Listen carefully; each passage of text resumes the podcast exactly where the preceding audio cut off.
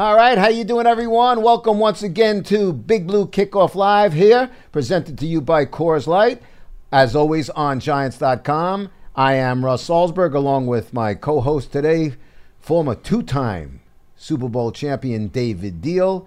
And uh, again, the number, as always, 201 939 4513. It is Wednesday. That means what was in the past is in the past. We focus on what is ahead. What is ahead are the Buffalo Bills coming in for the second week in a row, I might add, to Yeah. MetLife Stadium. And uh, Dave, um, you know, you've been through this before. So, uh, as I say, you put what happened in the past in the past, you try to correct what went wrong, and you move forward. That's all you can do. Obviously, uh, when you, you go back and you look at the Dallas game, uh, there's moments that you're just, as a football team, you're disappointed because it wasn't just things that they capitalized on, it's opportunities that you didn't capitalize on and take advantage yourself. And you know that this is a growing period uh, for both the offense and the defensive side of the ball, especially some of the younger players that were in this spotlight and were tested by some dynamic athletes by the Dallas Cowboys. Yeah, I'll tell you who's looks very dynamic to me. This uh, running back Singletary for the Buffalo Bills. He looked very, very impressive. He did the the rookie out of FAU, the fourth rounder Yes. that they just brought in. Uh, I mean, he fits their scheme perfectly. He's low, compact. Uh, make sure that he has the patience and has the timing of when to hit the hole, and the way that he lowers his body and he runs very compact. It's tough to get a big hit on him, and it's tough for sometimes linebackers to see him through the offensive line. And you have to give him credit. He caught the ball out of the backfield, and there was times where he made people miss in the, the second level. So those are things that you have to be concerned about. I, I would think this week, you, you know, uh, at least from an offensive standpoint, because they're going to be aggressive under the coach, uh, their head coach McDermott. Yep. They're, they're going to be uh, Sean McDermott. Uh, aggressive. So uh, again, it's keeping Eli upright, and if you will, one of the things David and I were talking about off the air, if there was a negative about the offensive line, and I kind of Paul addressed it yesterday to Tino. Uh, you know, a third and one, a third and two, fourth and one, the push from the Yeah, guys up I mean, uh, you know, I, some people laughed, and it's a good problem to have. Where I have to com- correct people when they were saying, "Oh, the o- offensive line was lights out and they were great in this game." I would say they were good for that sheer fact. When you know you have a third and one like that, and you know the outcry is, "Well, it shouldn't have been Penny; it should have been Saquon." There was absolutely no push, and whether it was Saquon or Penny, they wouldn't have got the first down, and that comes upon the offensive line to have that onus because great offensive lines understand that third and one. That's the critical part of the game for survival for you to keep you in the race. I, couldn't agree with you more, but again, marked improvement from. Oh, last Oh, no season. question. It's like night and day w- watching You know the phone calls. Like I, I made it a, a joking jest, a jest yesterday. Our, our buddy Charlie from Maine called, and he was praising the offensive line, and, and it, it was a marked improvement. You can see a cohesiveness and a confidence, and he, Eli had time. Yeah. he, he was standing tall in the pocket. Yeah, they had time, and, and obviously the run game with the way that Saquon continues to prove his value and what type of impact player that he is, that is a bright sign of what's to hold again. But once again, we go to a bigger challenge now, considering the strength of the Buffalo Bills. Is their defense in their front seven? So this is going to be a taller task than last week. All right, 20 I should say again, 201-939-4513 is the number. Uh, normally I go with calls in order, but apparently we've got uh, James calling from Sweden. Oh, wow. And anybody who's calling from Sweden with a question in particular, he says for David, I'm going to go to Sweden first and hear what uh, James has to say. So, welcome from Sweden, James. You got are, are you munching on some fondue maybe?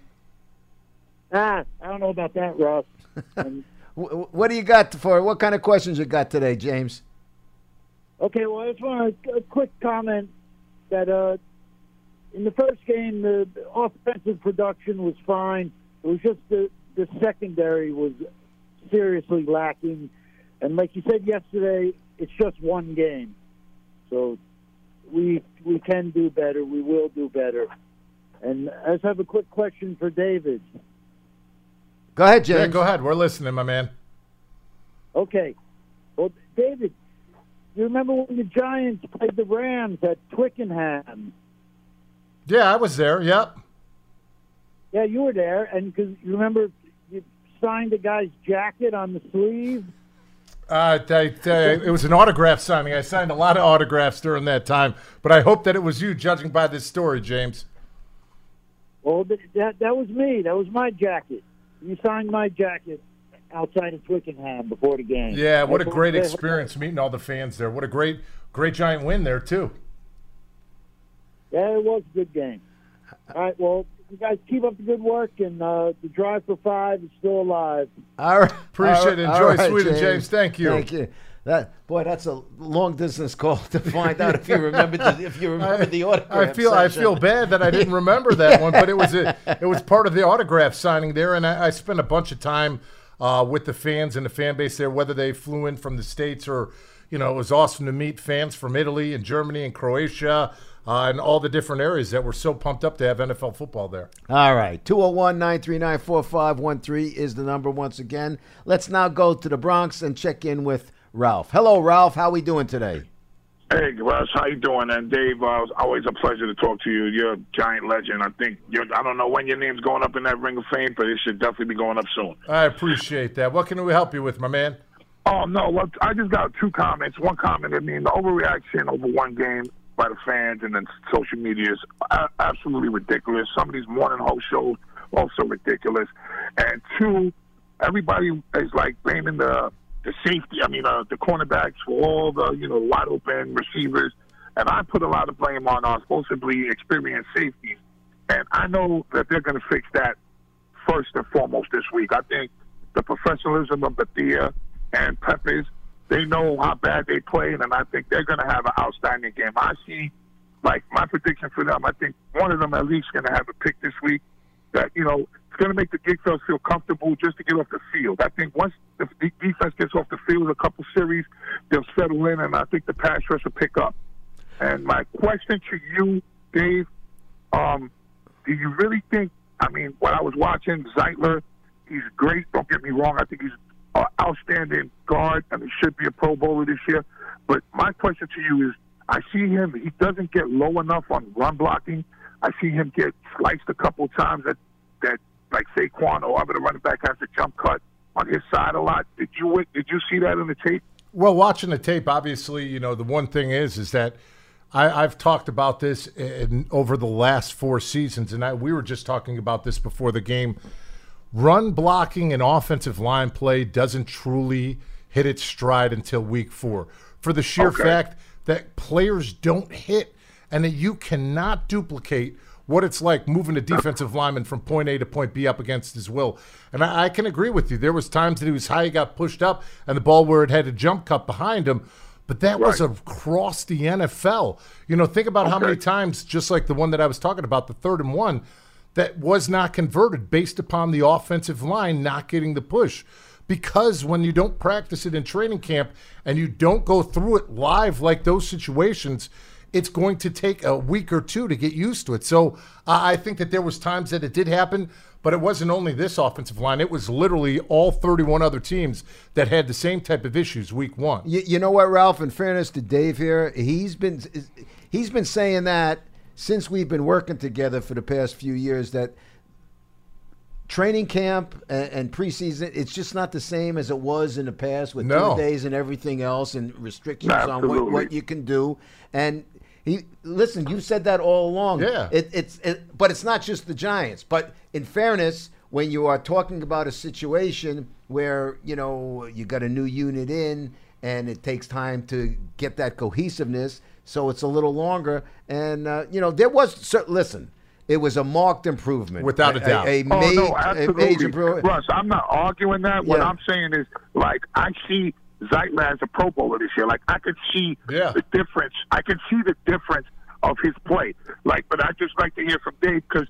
You know, we don't get that insight. I know I, No. went, I went to training camp and you see them with the shorts and the, and, and, Yeah. and the shoulder pads, but you never see the boom and the bang. You- and, I, and I totally get that. It's a great it takes point. a couple of weeks to get, yeah, to that physicality. It- It's a great point, and like Russ said, I've ever since the change of the CBA and this new training camp, I've been hammering this home because over the last four seasons, what have we always talked about within the first three, four weeks of the season, regardless of whether it was the Giants or not?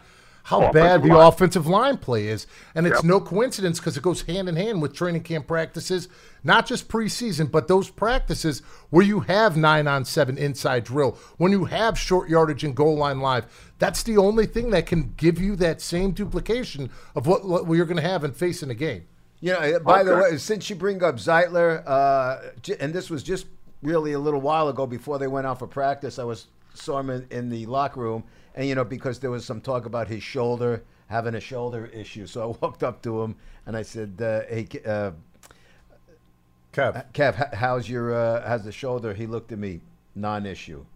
Yeah, exactly. No, and, and, and then the He's a ne- football. monster. That's football. No, and the next question, next next thing he said to me was, "It's never an issue in the NFL." and my answer to him was, "Yeah, it's only an issue if somebody else wants to make it an issue." In other Exactly. words, like in the media. So thanks for the call, Ralph. Appreciate No, it. thank you guys. Thank you. every- I appreciate even taking my call. Thank You you. got guys. it. Thank- You you know what? As soon as he said that to me, I thought of you immediately. Yeah, I mean it- that's the attitude. Yeah, that people always say, "Well, what do you mean by that?" The only time you feel 100% is the day before training camp.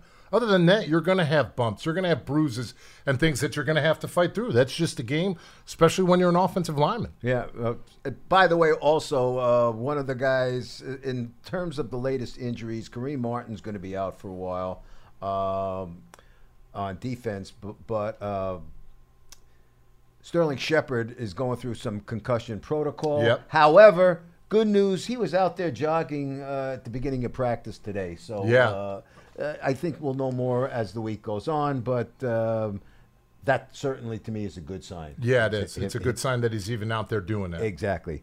Uh, 201 939 4513 is the number. Let's go to Connor, someplace in New Jersey. Hello, Connor. How are we doing today?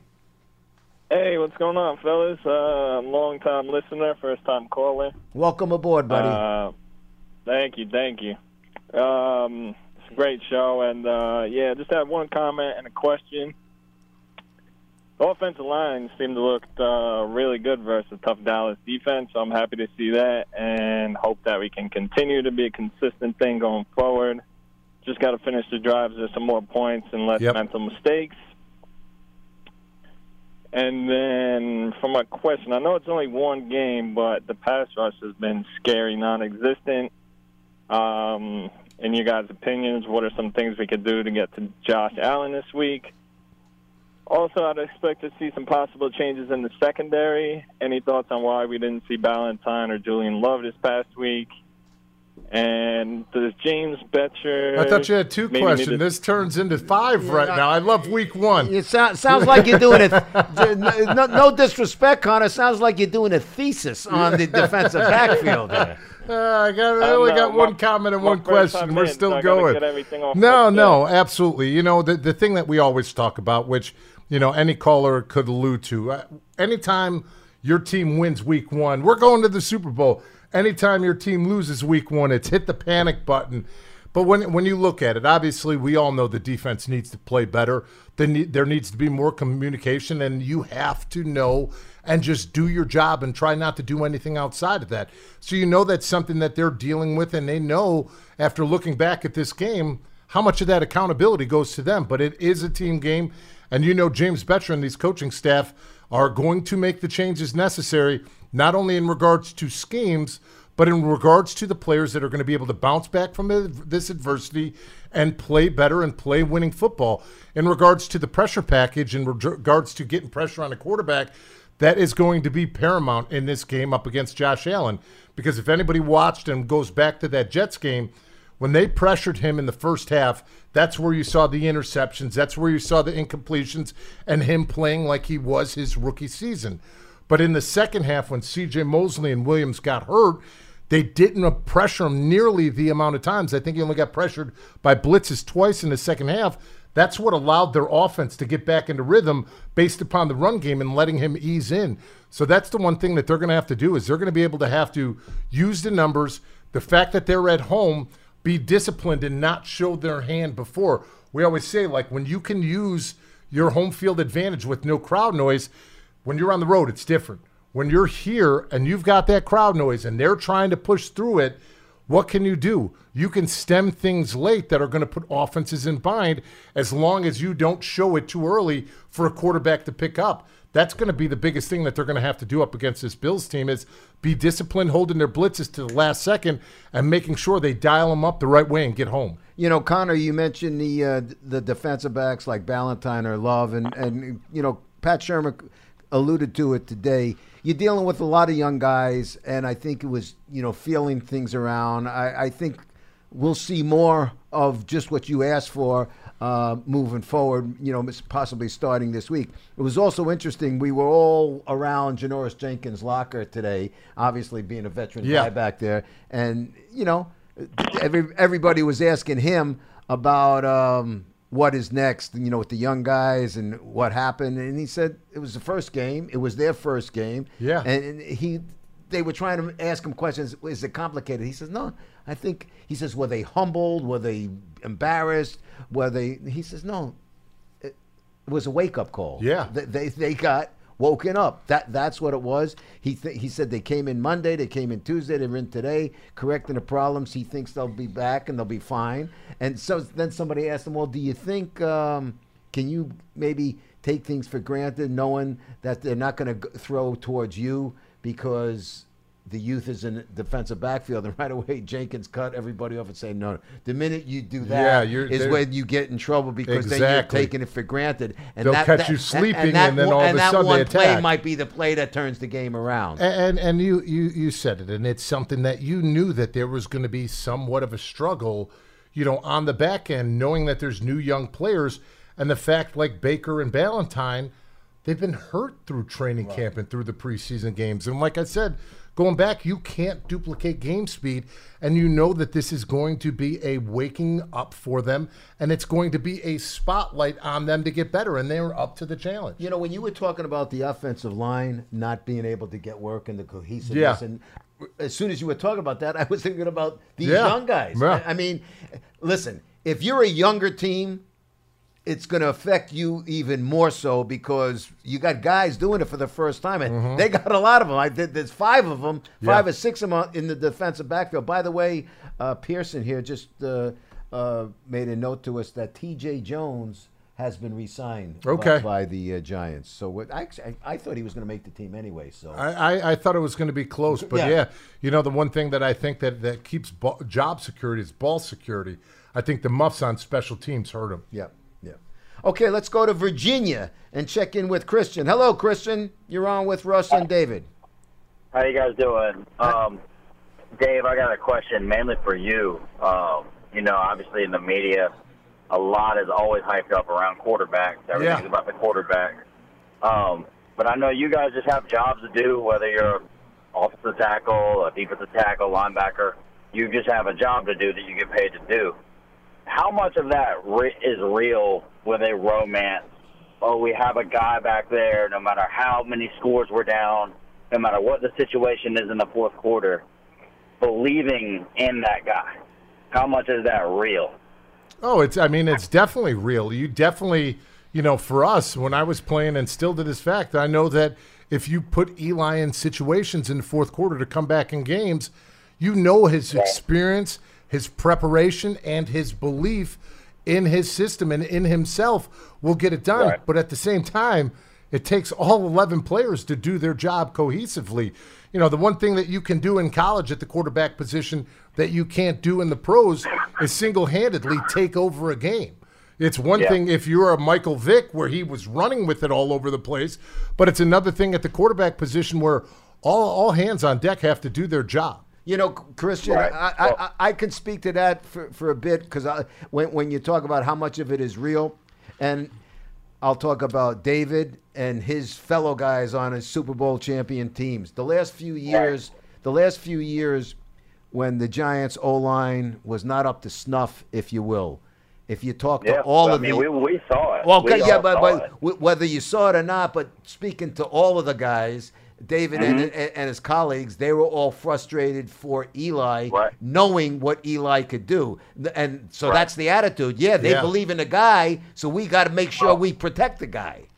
Well, we know that, and Dave knows that more than anybody, of course, because he was in the in the room and I know that this is a tough subject for everybody who loves this team. Objectively, though, putting put trying our best to put the bias aside, do you really believe that these current group of Giants that none of these guys were on that team? I mean, you have DeOssie, but these guys they they see the they see the rings and they see the rings on his finger, but they weren't around for those years. Do you truly believe that they look at ten like he's that guy? Yeah. And honestly, as a fan, I could say fan, that no without a single was a doubt because I've seen it in training Long camp and I see the way that they handle things and I see the way that he uses his preparation, his understanding Right. of the offense to get and make everyone else around him. Like it's funny, it, as long as I've played this game and the times that I was whether in practice or in the huddle, Every time a receiver would come back, I was wide open. No, you weren't. You're in double coverage. He shuts those things down right away, and to the point to where you go back and they watch film. They're like, "All right, Eli, you're right." It happens all the time, and and when you have a player like that who has his resume and proves it not just by his resume but by his actions on the field and in the preparation while watching film, and the way that he's able to dictate things, that's what sets things aside, regardless of whether the on the team or not. Figure when we had our starting streak, it was for like four or five straight seasons. We used to have a competition during practice to see if we could get the alert or a checkout versus a blitz or something out before Eli Manning. We beat him one Right. time, one Yeah, time, I and mean- throughout all that time. So I, I don't I think don't that has that. anything with it. Thanks for the call, Christian. Appreciate it. Yeah, no, I li- listen. Uh, you're not standing in a locker room for 16 years because people don't believe in you. Exactly. you know, that's trust me, that has never been a problem within that locker room. You know, may, maybe some of the media, but never in that locker room with the players. Never. I have I've never, Never. seen anything close to that. You know, number 10, Eli Manning, it, you know, it's, it's the same old thing and I, I've said this, you, folks, you've heard me say it time and time again here. Parcells used to say that to us about Phil Simms. And and he'd be looking at the media in particular. He'd say, Yeah, you guys, yeah, you're all going to be saying someday, yeah, that old number 11, he was, Yeah. he was pretty good. And you know what? They're all going to say the same thing about Eli Manning Because he's there every single Sunday. every single Sunday, or every single down. Yep. Daniel in Panama. Daniel, how are we doing today? Panama. Hey guys, what's up? What's, How are you? What's Great. going How on, you, Dan? How Daniel? you doing? We're pretty good down here. Um, I have two questions. The first question is, you know, with this team, you watch guys run wide open down the middle of the field. Are we just getting out coached by other teams? What's going on with, you know, this has happened for years. This isn't a wake up call. This is something, as fans, we've watched for years. So are we just getting out coached? What's going on there? We have a completely different background and safeties and a whole new defensive unit. So I think the one thing that you can look for is his communication on the road, especially with young players. Believe me, there's no excuse for any of it. There's no excuse for having the, com- the combinations of breakdowns and oh, two guys looking at each other when a wide receiver catches a ball wide open. But the thing about it is, is number one, it was on spotlight, and everybody knows they're accountable for their actions. And two, those are correctable things. And sometimes it comes down to keeping it simple. Get down to the basics of things, learn those things, get those things done properly, and move forward. So, did, like I was saying earlier, did I think that Baker might struggle a little bit in this game? Absolutely, because he's been hurt throughout training camp and didn't play throughout the preseason. And when you're going out there and going up against a Randall Cobb and Amari Cooper, who are professional route runners, sometimes that's going to show up like it did. Now, when you get back to it, you learn from the film, you regroup, and I'll tell you what, all those guys were here yesterday with Janoris Jenkins, watching film, going through things, and more importantly, already hammering out all the communication things they need to have at home to start off the season right in the home field. All right, Daniel.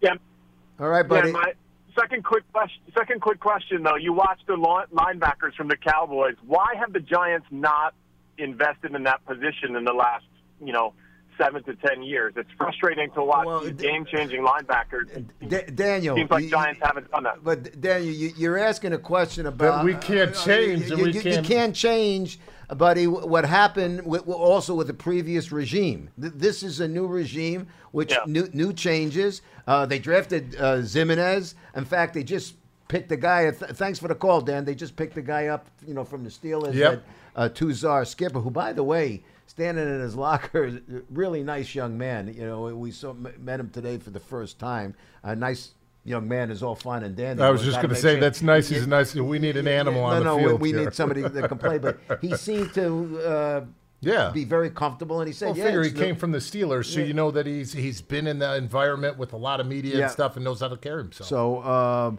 but you know, what was done in the past was the past. Yeah. We're, we're here now. This is Dave Gettleman's second year. You know, and Yep. and uh, listen, the biggest question going into this offseason, I don't care what anybody says, other, other than you know want to say who would you draft in if you get a quarterback for the future was fix the offensive line. Yeah. that's been done. yeah, That's been done. 201 939 4513 is the number. By the way, got to remind everybody that Big Blue Kickoff Live here is brought to you by Coors Light. And if you want to enter to win the ultimate VIP game day experience courtesy of Coors Light, what you need to do is text VIP to 90464. That's text VIP to 90464 for more details. All right? Again, 201 939 4513 is the number for you people to call in. Let's head down to Tampa, check in with Rick. Hello, Rick. How are we doing today? Hey, Russ and David, how are you guys? Today? Good. How doing you doing? good, Rick. How are you? nice you? to have you on. I look forward to this time. You know, uh, regarding that other caller, I mean, a premier linebacker would be something that this team has needed since Antonio and even Beason, who was hurt a lot, but was that kind of guy. We did not ever address, and I I wanted that in a pass rusher this uh, this off season. So I, I agree with him on that. You know, regarding the defense first, um, because I got a chance to get on right after the game with you guys, and uh, I, I was glad because I knew the defense was going to have a little flaw here and there, but to be that bad, it was just shocking to be that bad. Now, the question on the defensive side is. I know the the back quarterback safeties and that we have a lot of young players and I think there's a lot of talent there. Um, is it just like you said? Is it just they need to be aware of picking up the the reads or who's got who? I mean, that's kind of fixable, I would think. Uh, this wake up call idea. I mean, there's no wake up call. This is the first game. I mean, they were four zero in preseason, and they're uh, Well, forget What's forget the Preseason. Yeah, You pre- don't don't look at records in preseason. the Detroit Lions went Okay. four zero in the preseason and lost every game during the regular season. That's Yeah. something. But I, like I said, it's about them playing together all at the same time at a game speed. Something that they didn't get during training camp due to injuries or due to whatever it be. That's something. And, and and like I was saying, believe me, nobody is uh, absolving anybody of mental errors and letting things go on the way that they did. But the Mm-hmm. only thing that you can look back at it is is those are all improvable and things Yes, that you can are, account and, for. and I agree with that. Yes, and you're right, exactly. And I agree with you guys 100% on that part. Now, if Uh, it happens again, the- then that's when you have a problem, and you've got to make as many moves as you need to make. Yeah. The the re- regarding the so communication, all that could possibly against a team like the Bills, who's a different different animal than uh, the, than the Cowboys, and, and again uh, at home, uh, the defensive line where you have not as much. I I, I don't know the schematic to me. It's not as uh, what I would say is not as much communication problems. You just need a guy to get in and, uh, and rush the passer. Would there be any changes in personnel that you could kind of try because that's an area where yes, you don't have to maybe if gives them as give them as much time as a guy who would be a middle linebacker or a back because they need to work on you know communication stuff to get in and rush the passer. So that's my first question. You can answer when I when I hang up. Uh, if you think they could interchange maybe a player, you think there'll be a possible of a change. And regarding the offense with the play call, I thought that was your. you know- first, I thought that was it, and you're hanging up. What happened, Rick? I love it. People get rolling. Defense and an offense, man. Uh, the play That's call, two. real quick. I I love Eli. I think Shurmur is is not doing Eli any justice by not using Barkley and not using and using him to roll out. Come on. It's like that's not Eli's specialty. He's not. Does any quarterbacks call their own plays anymore in the league? Is that something that anybody does? Rick's on a To let positive Eli one today, aren't you, Yeah, Rick? Call their own plays? First of all, you're writing a book or you're asking a question. no, uh, in, in I regards know, to the I defense, I know, in the but the defense, question. Well, the, the, he's obviously Rick has hit the panic button. Yes. Either go to the Super am Bowl if you because win, I or you don't hit want the. to get Eli killed. I mean, it's like is an Eli conspiracy. It's like Shurmur wants to just all right. We're not. Eli Oh didn't no! lose Stop! the game. Stop! No, no, come on now, Rick. Rick thank, All right. thank- thank you. No, but, I, I think number one, defensive line wise, yeah, you're going to start now to move guys around, play them to your strength, and try to find mismatches up against certain offensive linemen that are going to create those one-on-one matchups that you want to have. That's something that you now can start putting together with the Week One game. Now going into uh, the Buffalo game, now you can start moving those guys and fitting them around to where your strengths are and to where your weaknesses are. So you know coaches make that adjustment each and every week. And in, in regards to the offense and the offensive line and Barkley and Eli, Eli didn't lose the game on, on Sunday. When not only did he, but when you lose, you lose as a football team. Uh, so to sit here and go down that road, that's crazy. And, and let's be fair. Uh, ag- again, not making excuses, but on, on a rollout in particular, Eli got screwed. Number one, it looked like he was a, a helmet to a helmet. Uh, it, it- you had Sterling tackled in Yeah. the end zone. I, I mean, the whole But they thing. were non-calls. Yeah, There's there- nothing there, you there were non calls it. on that. Yeah. So uh, I, I mean, It is what it is, as they say. There's nothing you can do to go back and change it. Just improve. You know, Pat Shurmur is there rooting for Eli to win, not for Yeah. him to do poorly. You know, th- I And mean, Pat Shurmur wants to win football Of games. course. That's it. That's the number one overarching goal of all this team. You know, you know. Let's some of this Yeah, let's- conspiracy stuff. It gets a little uh, Yeah. cuckoo at times. Let's go to your old uh, city, Chicago. Chi-town, all right. Check in with Mark. Hello, Mark. How are we doing today? Great guys, uh, it's great to be on the air, and finally football is back. Yes, It is Um, back. I, I know we're all disappointed about the game. I'll say one thing positive that I was impressed with the way Eli threw the ball. It looked like he had zip, Yep. and he threw some precision passes downfield. You know that which you don't see in the preseason. So, you know the the uh, people were saying he had a lot more zip on the arm and Yeah. arm strength. I definitely saw it in that I mean, game. he was 30 of 44 for 306, a touchdown, no interceptions. H- how and about- one only uh, sacked one time? How about that zip along the sideline to Latimer? With, with Yeah, Latimer hold right. it in one Uh-huh. hand, but but and listen, he pulled it in with one hand, but Eli put that right in the breadbasket, right where it needed to be, right, where only right he could where it get needed it. Yep. to be. So, yeah, I, and so let's go to the negative. And you know, I don't know how you expect to have this better quality of football when you have guys playing 27 snaps in the preseason. Like I think that's what Dexter Lawrence played. And it gets down, Dave, to what you were talking about, not having those drills in in training Yep. camp. And it not only affects the offensive line, it affects the defensive No line question. too, because they're on the other side. And what So I don't know how you're- you expect guys to develop when they have such limited uh, practice and limited playing time in the preseason. I mean, eh, look at it across the league. Look at it. Go back to last Thursday night uh, in our hometown of Chicago, the Green Bay Packers Chicago Bears game. Neither one of those offensive lines played well up against those defenses, and that's something to be said. And then on the defensive side of the ball, when you don't have those extended eight, nine play, 80, 90 yard drives, it's not you're not going to be able to know what that conditioning feels like and that's something that they're going to have to learn and move forward with but like we said it's not just one team this is all across the league right now that teams are dealing with it and that's why you didn't see the quality of football week one in the nfl Yeah, you're right. And, you know, whenever you see 17 punts in a game, you know you have a really bad game. Yeah. But my question to you, Dave, is, and I'm looking at this from the standpoint of a former season ticket holder. You know, my family had season tickets to the Giants for 65 years. And if I had to invest a couple hundred dollars per game, you know, to go to a game, and that's just one ticket, to see this quality of football, I'd be really upset. On my TV, I can just turn it off. But my question to you, Dave, is if they went back to the old way of being able to do live drills and all that, um, you know, the nine on sevens and all that that you were talking about, and I know it's all about injuries. I mean, I, to me, it's like you're putting guys in worse shape for injury when you put them out on the field for the first four games when they're not really prepared to do it. And you know, you had the experience of I don't know how many training camps, how many linemen really 20. got injured in training camp because of those drills. And I know there were some really bad ones, but if they went back to something where you at least could develop that offensive line play in the in camp, how many guys really would get hurt? Do you think? I mean, they, they- I mean, you can't Thanks put a the call, number on it because this is football. There's times go back to to when uh, It's also collective, as you brought yeah, up. it's before, collective bargain, so bargaining you can't. But as go well. back to Teddy Bridgewater, tore his, his knee up on a non-contact drill, just rolling out.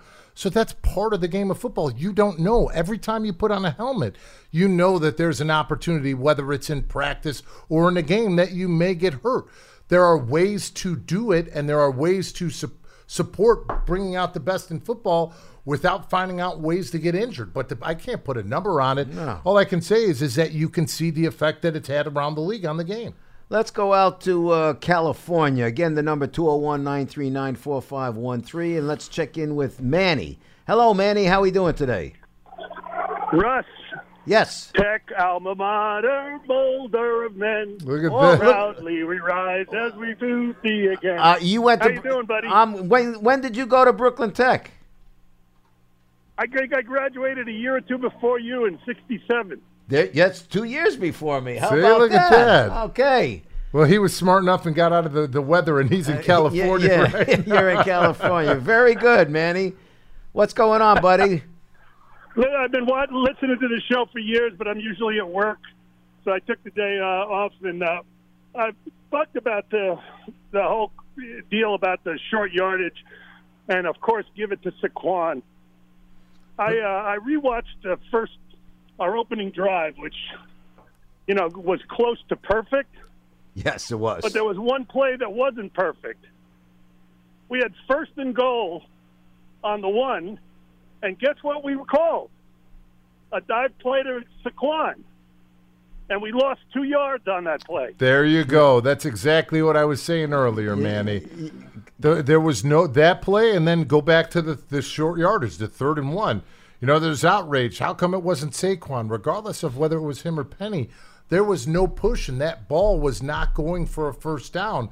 And that's something where I said that onus goes to the offensive line, where they people are saying, "Oh, they were lights out and they were great."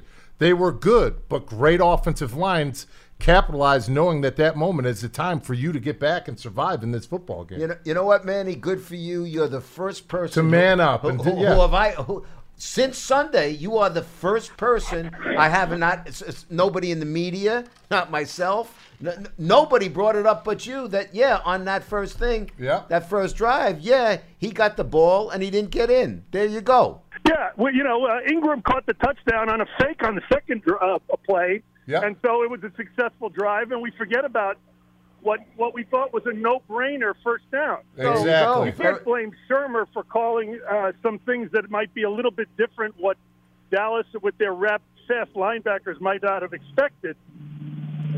Well, there you go, man. Uh, Obviously, you would know that because you're a Brooklyn Tech graduate, Manny. That's it. Exactly. Listen, I'll let you guys go. Uh, but David, uh, I'll take it off the uh, air. But I think that what the fans need to understand is the difference between the blocking assignments on third and short, and when we're trying to make a bigger play. So you know, you figure, well, if Saquon can make 12 yards, 15 yards, 59 yards, they certainly can make one lousy yard. But A, the D, B, the defense knows what's coming. Exactly. And the blocking scheme is completely different, right? Yeah, oh, it's it's completely different, and that's why it's it's a game of inches. Knowing that on third and short yardage, those goal lines, that it is a man's game, and it's your will up against theirs. And on that play, without any push, the Cowboys will won. Thanks for the call, Manny. Appreciate it, buddy. Call again. Manny's gone. Okay. Well, look Uh, at that. No, but A you know realist. That- but that was a. That's a- it's a great point. He's the first person who brought it up. Yep. The first person who brought it up. I guess it was that play, and then the, the, the subsequent play that followed was the Was the touchdown. touchdown. Engram. Yeah. So there you go. But nobody brought that up. No, no. That's a very, very, very good point. Well done. All right, let's go to Manhattan and check in with Antonio. Antonio, what's going on, bud? Russ, Diehl, what's going on, guys? How's everything going? Good. How you doing? So I just jumped on to the show late, so I, I don't know if you guys answered this question already. But my question was, first and foremost, the Dallas Cowboys came out with a completely new offense. Yep. Everything what I was expecting them to do, they didn't do it. It was Um, completely patty opposite pass. of Linehan, crossing routes, deep crossers. It was a completely Yeah. different type of style of play. Yeah, I agree. So, I, I think that that caught the Giants coaching staff by surprise. But my but my question is, you know, I didn't really see second half adjustments from the defense. You know, I, I they they played off ball, so they they didn't press. Not one time in the whole game anybody got pressed. Nobody got their hands put on the line, off the line of scrimmage. Any wide receivers. And I was just wondering why was that? Is there? Is, do you think, uh, Dave? Do you know any reason why they, they didn't do any of that? No, I mean, obviously, you, you've got to do something to change things up, especially in game to make those adjustments. You know, I, I love press man because it just forces Yeah, you to win one on one. But at the same time, when you're doing it with younger players outside of Jackrabbit, those are capitalized opportunities where it's like a gamble on the blitz. Either it's a home run hitter for you, or it could be a home run hitter for them. So I think that's something that you're going to be see more now that these younger players have a year under their or a game under their belt. That they have game experience, they understand the magnitude of each and every play, and when they prove that they can do those things, that's when you start to let them play that way. Okay, that that makes sense. And then one thing too is on the defense, Dexter Lawrence didn't play that many snaps, and he's been promoted as a three down lineman. Like, what what, what happened there? Well, Well, you- actually, Well, you know it's going to be a rotation. You know it's going to be a rotation of him, B.J. Hill, and Tomlinson. But the one thing, like I said, is is that when you're a younger player and you're coming out of college, regardless of whether you're at Alabama or Clemson or any of these schools, you're not going up against the the, the Forum or, or the the Furman offensive lines anymore. He was Yeah. going up against one of the best in the league. The thing that he'll get used to and the thing that they're going to utilize more is each and every game. He's going to get more snaps. He's going to get used to That the rhythm of play. But when you can have three interior guys that can rotate to keep fresh, as long as they're playing effective, we know that's when defensive lines and defenses are at their best because then you're not getting worn down in the third and fourth quarter. Antonio, uh, Pat Shurmur was asked that very question that you just asked us. He was asked that very Mm-hmm. question, and he said, "Yeah, no, he is, is going to get uh, be in there for more players." Again, as, as David ha- ha- has brought it up, you know, quite a bit d- during this uh, show today. Young guys, and, and you know, Shurmur said, you know, when you get gassed, you get gassed. This Yeah. is this is all new. Yeah. you know, he wasn't playing for them. Yeah. Yeah. He was- And the he- last thing is just I I would like to see the Giants. You know the, the I, would- I would like to stop them doing runs to the defense of to the strength of the defense of the team, like dive plays against the Dallas Cowboys when they have huge linemen. I don't think that was the best idea. But this I is a liked man's game. Antonio. Yeah, yeah. This is a, this is the NFL we're talking about Oh, here. I understand. You can't be But I just think scared that to running towards that the your strength. That's what you do when you're an offensive line and when you're a good running team. You run to the strength, believing that you're going to get it done. So to sit there and say, "Oh, it's bad game planning because they ran to the strength," that's part of the game of football. That's why it's as Yeah. difficult as it is. Thanks for the call, Antonio. Pre- Thank you, guys. You Appreciate got it, it, Antonio. Yeah, no, but that's part of it. Like I said, you know, one of the best feelings in the world is when you're taking over games in the fourth quarter. You know what you're running, they know what you're running, and they can't do a damn thing to stop you. And that's when you get things rolling as an offense. Well, that's also when you're imposing. Your, Yeah, your without a doubt. I, I mean, here it is. Come and do something about it. That- Exactly. that's when you know, uh, using the old cliche in sports. That's when you know. Then you're firing on all cylinders, and it's it's going your way. Let's go back down to Virginia and check in with Jack. Hello, Jack. How are we doing today? Hello, Russ. It's a it's an honor to talk to you. Um, growing up watching you on uh, on TV, um, that, that, that brings back Why is he showing now. your age? And you're Why not is he doing that to you, Russ? friend. So you think that is a compliment. I do And appreciate I it, just had to, I had to, I had to barb him a little bit, man. That's great.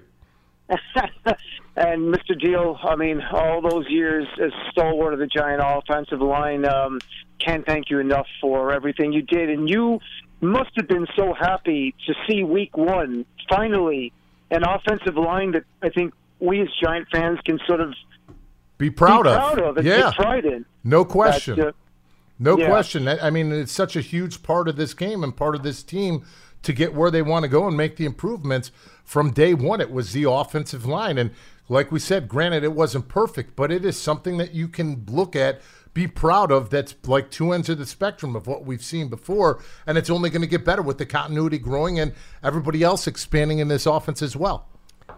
No, no, my friend, absolutely. Uh, it, it, certainly will. And I think they'll get better on defense, too. Thank you very much to both of you for preaching patience to a lot of these fans who, again, don't seem to understand the whole thing with regard to, like, as you were saying, Russ, Dexter Lawrence and David Dexter Lawrence and and guys on the offensive side of the ball too. People that are rookies, this is a, a whole new ball game for them.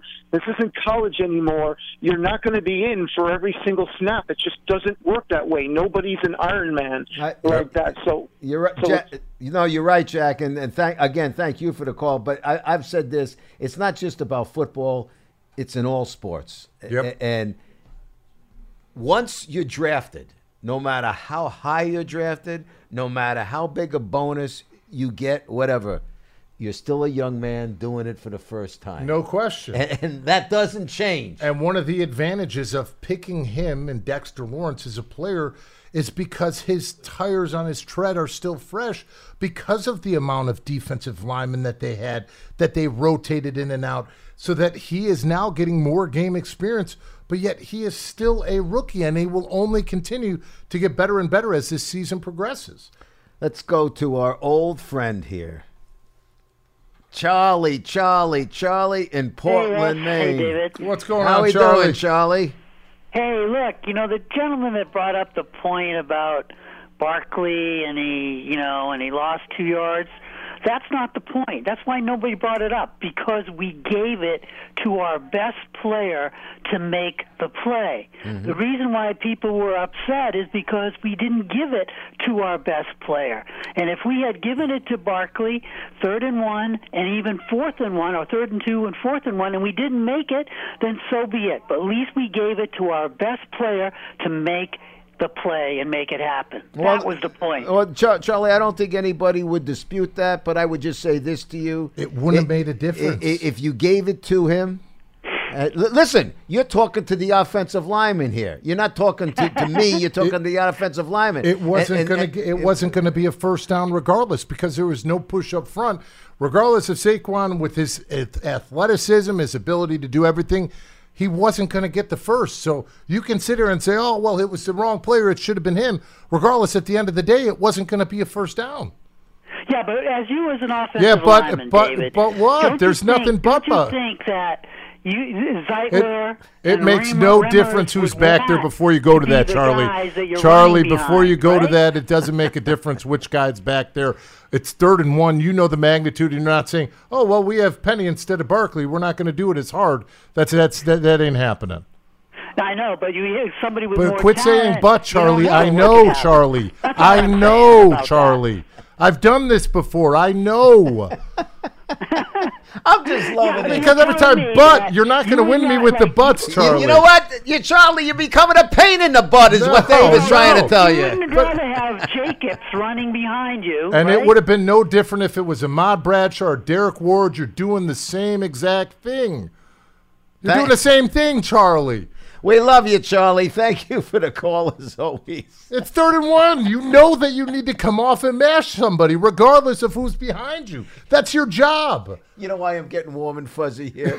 Because I'm enjoying seeing somebody else getting Oh, agitated but- as but opposed to me. Every time it's but, but, but. I'm telling you, I Stop being a pain it. in the butt, I yeah. lived it. I know, and, and I understand. Believe me, if if he if it was Saquon running it, you could say, okay, well, it was Saquon and we didn't get it. I get it, but at the end of the day, it wouldn't have mattered regardless. That's what you have to understand. Looking back, it wouldn't have changed the play whatsoever because there was no push on the play. Yeah.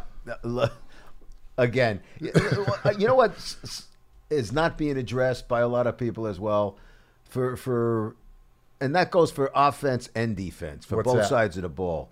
You know that was a pretty good, imposing group of men that the Cowboys have in the trenches on both sides of the Oh, ball. yeah, I It was- mean- it was a very you know for for what this has been for a new young team. Uh, even with the new cohesive It's a offensive great, it's line, a great learning experience that's- for that him. was a big time test. Yeah, for the first without game a out of the doubt, and and that's a great thing for you to both now, knowing exactly where you stand as a football team and what you need to do and correct moving forward. Because we always say when you put something on film, it is out there and it's like blood in the water, and if you don't correct it. teams and players are going to specifically attack those things. So for them to learn up against a good group like that was a great learning experience. Granted, it did not go the way that any of us wanted it to, but it's a baseline of what you need to improve moving out here forward. And this test up against the Bills does not get any easier. No, but they, they got that's a pretty Yeah. good benchmark to, to look at and say, wow, that bar was set pretty high in the first Yep. game. I mean, you, you're not going to see much better, you know, in the trenches uh, than what you got to see against the Dallas Exactly. Cowboys. Uh, let's go to Brooklyn, my old stomping grounds. to Check in with Clay. Hello, Clay. How are we doing today? I'm doing great, guys. How are you today? Good. How are you doing? Can I? I have a question, I, I- and I tuned in late, so I apologize. Don't worry about it. This, but the, the play you guys keep talking about, I'm assuming that's the play that Eli got called for the intentional grounding. That, No. that, that drive you're talking No, about? no, no, we were pe- people are talking about the third and one and not it being Saquon Barkley, but on the first Right, and goal it was that Saquon and he didn't get it. Yes. But so it wasn't third and one. It was second and a half because on second down they gave the ball to Penny, which is fine. It was second and less than one. Saquon had just caught a pass for nine and a half yards. Second and one, and it wasn't even one. They gave the ball to Penny. It was third and one when they did a, a play action pass. Oh, you're you're correct. My mistake. I said it that way. You're rolled out. correct. Second and a half. Because because then we right because then we punted on fourth down because they called it in, intentional grounding. So my first point is it wasn't third and one when we gave it to Elijah Penny. It was second and one. And Second what's one. My mistake. Into your fullback on second and one and less than one. Nothing's wrong with that. That wasn't the problem. The third and one when we got the intentional grounding, Saquon ran along the line of scrimmage. That was a ridiculous call. You can't insist the quarterback throw the ball past the line of scrimmage when the receiver is at the line of scrimmage. Yep. The only way you can throw the ball past line of scrimmage is if he overthrew the receiver. So that to me was a terrible call by the refs because he did throw it clearly to Saquon. It landed five and a half yards short of Saquon. Saquon was like a half a yard downfield. So how could you require him to throw the ball past the line of scrimmage? You're when the, making him throw the receiver wasn't there. It, yep. It's almost like it's Right. almost at that time it's a, equal to a screen. Clay, that's why uh, Pat Shurmur was so uh, upset over the call. Right, but I Yeah. haven't heard anybody say that the that the call was should have been picked up because the And they'll- receiver didn't cross the line of scrimmage. Basically, They'll turn them on in because every uh, every Tuesday and every Monday, what they'll do is they'll come back, they'll review the penalties, and they'll send those in. And it's funny because a lot of times the NFL will send, well, that should have been a call. It doesn't change anything. They just admit Right. their mistakes. And regardless of what it was, you always say in this game there were eight penalties for 70 yards. You always say to have a w- winning recipe when it comes to penalties three, two, one. No more than three by the offense, two by defense, one by special teams. And if you abide by those three, two, one, your odds of winning the game are 72%. Just by Right. three, two, I, one in penalties. A, a point I wanted to make about the, the coaching call because that was a bad referee call. Why was Saquon running parallel to the line of scrimmage? Saquon is faster than all of their linebackers. Even that pass that hit Saquon in the back when he's running up the field. Why don't we send Saquon downfield like the Saints do with Alvin Kamara? Who can cover Saquon 15, 20 yards downfield? But Yep. we'll never know that because we don't send him 15 to 20 yards down the field. And he should have been past the line of scrimmage because that's how he gets a first down. So he undercut his route. Right. right. Clay, I, even I, though Eli Clay, I, I. I happen. No, I was going to say I happen to agree with you, but I also think that I would be surprised. Okay, uh, I I will be surprised if we don't see what you're suggesting uh, in the future, be it albeit Yep. in, in this coming game or games in the future. That yeah, let's see Right. Saquon doing that. I, I agree with Because you.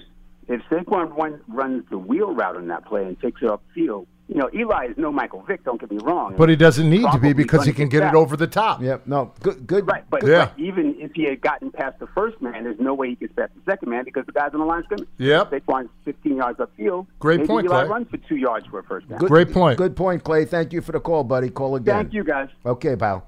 All right, let's go down to Philly. Uh, check in with Jay. Hello, Jay. How are we doing today? Jay, Here, what's going on, fellas? What's going on? what's going on, Jay? Good, man. First off, I want to say what's up, man. My first time calling. I'm, I'm listening to y'all like all the time. Awesome. Thanks for calling, Jay. David. Yeah, yeah. Shout out David, man. Thanks for the championship win, man. bragging rights all day. Thanks for your support, and and like like you could always say, since you're calling from Philly, they still got three more to catch up. Exactly. You know what I'm saying? mind you, I grew up. I grew up in Philly as a as a Giants fan, and you guys won a Super Bowl while, while I was in high school. Awesome. So you know. I'm How can we help you, man? What do you all got for day. us? Because we're coming close to the end here. What's up? yeah, Jay? what's up, Jay? All right, all right, all right. Real quick, real quick. Um, all right. I want to ask a few things. All right. First of all, um, what do you guys think about DB coach Everett Withers? What do you think about the job he's doing? Well, obviously, it's uh, you can coach out there, but it leaves it up to the eleven men on the field and the DBs to do their job, and that's something that everybody's held accountable for. Especially looking back at this game and the breakdowns, coaches need to coach better, and the players need to play better. You know, to, to get the X's down, you need to have the Joes down. Facts, facts. Okay, because I, as a- as a DB myself, a former DB, I watch I watch the film of the games, and I just keep seeing error after error after error that little mistake that professional de- defensive backs shouldn't have. Like, And in the NFL, little now. mistakes make up the biggest things for other offenses and wide receivers. Yeah. Yep. And y- you're also looking at mistakes from a from a young group as well. Yeah. which that you're going to Which see is- more of that with a young group than and a veteran in no way, group. shape are we absolving it, but it's a baseline of where they're at right now. They know that they're on the call right now, and they need to play better. And believe me, the way that they've approached it this week, and the way they're already out there practicing, there's going to be a Right. change. They know that they have to in order to stay in their spot and for this team to do what they need to do. Okay, okay. Because sometimes it's just like the little things that I see, like Yeah. like we're blitzing. Your we're eyes in the wrong player, spot. You take one step on forward instead of island. sit in place. Yeah, I mean that that split second of, of, of not reacting and thinking, especially when you're going up against good wide receivers, having your eyes into the backfield instead of staying on point with where your receiver's going in its route. Those are the things that will cost you games in the NFL. Now, now Jay, y- y- tell me. I, I, listen, I love the fact that you're a Giant fan in enemy territory. How'd you Yes, sir. become a Giant fan growing up in enemy territory? No, I'm from Brooklyn. Oh, I'm Oh, from okay. Brooklyn, East 26, New Newkirk Ave. You know what I'm saying? I'm a Brooklyn dude. All right. Awesome. I just moved to Philly as a young kid, and I just stayed with my squad. Awesome, Uh, Jay. now, Well- now- well- now- now you, now you. Besides being a Brooklyn dude, you're also a loyal Brooklyn Yeah. dude. So we like that. Thank you for the call, Jay. Oh, Much yeah. appreciated. Thank you, buddy. We got to keep rolling. We only have a couple minutes Yeah, left yeah. here. Who's this? Uh, D-Lo? D-Lo. We don't have a lot of time, buddy. What do you got for us? What's going on, fellas? Um, I just got mad all over again. Don't do it. Step off the ledge, Come D-Lo. on, come, Come on. back. D- D-Lo's calling from the Big Easy. You got to be f- footloose and fancy free, bro. What's going on, D-Lo? What's up? well, well, there's this uh this guy on YouTube. His name is Mike Too Nice, and uh after every game he drops the coach's tape or the the sky view or Okay. the sky cam.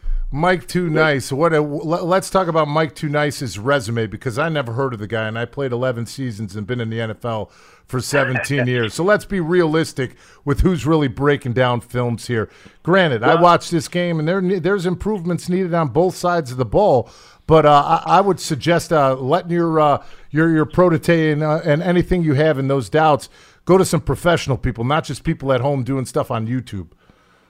Yeah, I mean, you. I don't. I don't too much listen to them. I just look at the the uh the sky cam. Yeah. And kind of make my own assessments on things. But I'm I'm I'm uh what's his name? Number forty one, uh AB, Antoine Bethea. Yeah. He is too he is too old to play this young man game. Well, he needs to go back where he came from. he was D-Lo, taking bad angles. D- D-Lo, D-Lo, D-Lo. wasn't right. He's been drinking the haterade today. He's Yeah, real yeah, mad. D- D-Lo, I, you know, you're living in the Big Easy. Yeah. Go down to Well, Bourbon no, Street, you know have some no. fun. But the thing I will say is, D'Lo, obviously, you know, like I talked about, you know, week one, whenever your team wins, you're going to the Super Bowl. When your team loses, you hit the panic button. Granted, it ain't just it, it ain't just Antoine Bethea. The entire team, Yeah. offensively, defensively, need to play better, and they can't have the breakdowns when it comes to X's and O's. That's the one Right. thing that you can't excuse, but you know those are things that you can improve moving forward. I'll tell you this Antoine Bethea, you may say he lost a step. He has been paramount in the development of Peppers out there because of his understanding of this defense and then that secondary of bringing Buddy onto the same page. Maybe he might not be able to do it physically anymore, but he will sure show these guys and tell these guys, especially having the adversity Yeah, had in week one, mm-hmm. and coach them up on what they need to do moving forward. Because, like I was saying, Thanks for the it's call, like D-Lo. blood in the water. When you lay it out there, you don't think the next team is looking to expose the next thing that you just did the previous week, and you na- make the corrections moving forward, which I know that they will. Yeah, no, listen. Nobody in the defensive backfield for Big Blue had themselves No. a good game last And they week. know it, and they were the first one to face the music. Exactly. But I, you use the word paramount. His importance, Bethea's importance in that locker room with that young group Yep. is paramount Yeah, it is. this uh, 2019 Big Blue squad. Anyway, folks, uh, just before we sign off, Big Blue Kickoff Live. Uh, reminder is brought to you by Coors Light. If you want to enter to win the ultimate VIP game day experience, courtesy of Coors Light, you got to text VIP to 90464 for more details. That is Text VIP to 90464 for more details. And that pretty much wraps things up here on this edition of Big Blue Kickoff Live for you on Giants.com. For our man across the way taking good care of us at the controls, Pearson Butler. For David Diehl, I'm Russ Salzberg. Thanks for being part of this because without you, we'd have nobody here to be talking to. So until next time, have yourselves a good one. Bye bye, so long, and farewell.